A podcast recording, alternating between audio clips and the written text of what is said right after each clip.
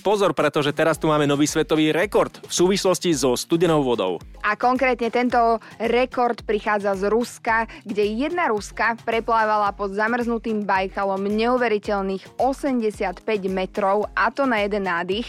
Treba pripomenúť, že voda v tom čase mala 0,02 stupňa a vzduch vonku dosahoval mrazivých mínus 22 stupňov. A ona 85 metrov v tomto zamrznutom jazere pod hladinou preplávala na jeden nádych. Čo, nechápem.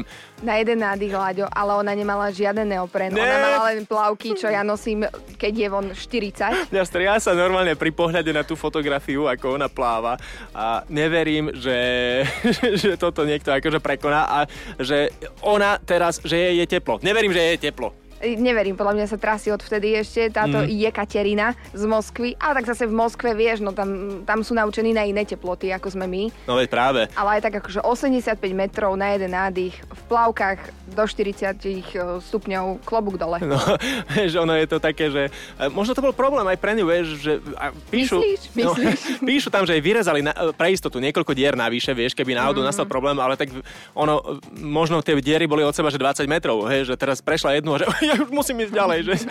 Hej, a vlastne neve- ona preto tak veľa preplávala, lebo nevedela nájsť skôr tú dieru. Mhm. No, vidíš, My sme teda na to prišli. Láďo. nájsť dieru je dôležité v každom prípade, v každej situácii. Ale keď nenájdeš dieru, netreba plávať k ďalšej.